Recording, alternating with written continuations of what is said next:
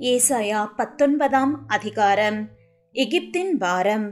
இதோ கர்த்தர் வேகமான மேகத்தின் மேல் ஏறி எகிப்துக்கு வருவார். அப்பொழுது எகிப்தின் விக்கிரகங்கள் அவருக்கு முன்பாக குலுங்கும். எகிப்தின் இருதயம் தனக்குள்ளே கரைந்து போகும்.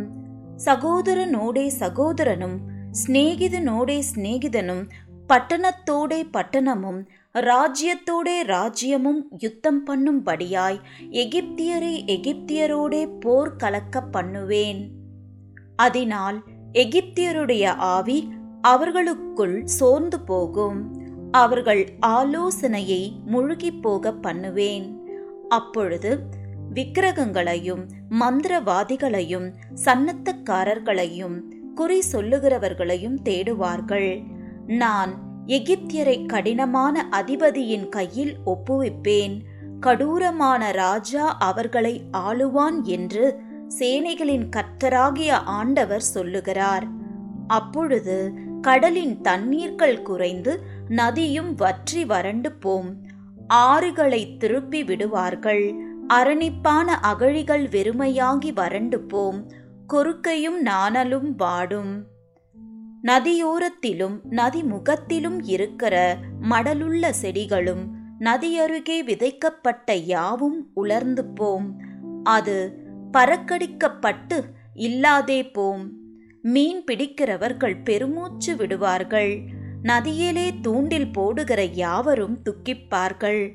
தண்ணீர்களின் மேல் வலைகளை வீசுகிறவர்கள் சலித்து போவார்கள். மெல்லிய சணலை பக்குவப்படுத்துகிறவர்களும் சல்லாக்களை நெய்கிறவர்களும் நாணுவார்கள். மீன் வளர்க்கிற குளங்களை கூலிக்கு அணை கட்டுகிற அனைவருடைய அணைக்கட்டுகளும் உடைந்து போம். சோவான் பட்டணத்தின் பிரபுக்களானவர்கள் மூடர்கள். பார்வோனுடைய ஞானமுள்ள ஆலோசனைக்காரரின் ஆலோசனை மதியீனமாயிற்று. நான் ஞானிகளின் புத்திரன். நான் பூர்வ ராஜாக்களின் குமாரன் என்று பார்வோனுடனே எப்படி சொல்லுகிறீர்கள்? அவர்கள் எங்கே? உன் ஞானிகள் எங்கே? சேனைகளின் கர்த்தர் எகிப்தை குறித்து பண்ணின யோசனையை அவர்கள் உனக்கு தெரிவிக்கட்டும் அல்லது தாங்களே அறிந்து கொள்ளட்டும். சோவான் பிரபுக்கள் மூடரானார்கள் நோபின் பிரபுக்கள் மோசம் போனார்கள் எகிப்தையும் அதன் கோத்திர தலைவரையும் வழி தப்ப பண்ணுகிறார்கள். கத்தர் அதன் நடுவில் தாறுமாறுகளின் ஆவியை வர பண்ணினார். ஆனது கொண்டு வெறியன் வாந்தி பண்ணி தள்ளாடி தெரிகிறது போல அவர்கள் எகிப்தை அதன் எல்லா செய்கையிலும் தள்ளாடி திரிய பண்ணுகிறார்கள்.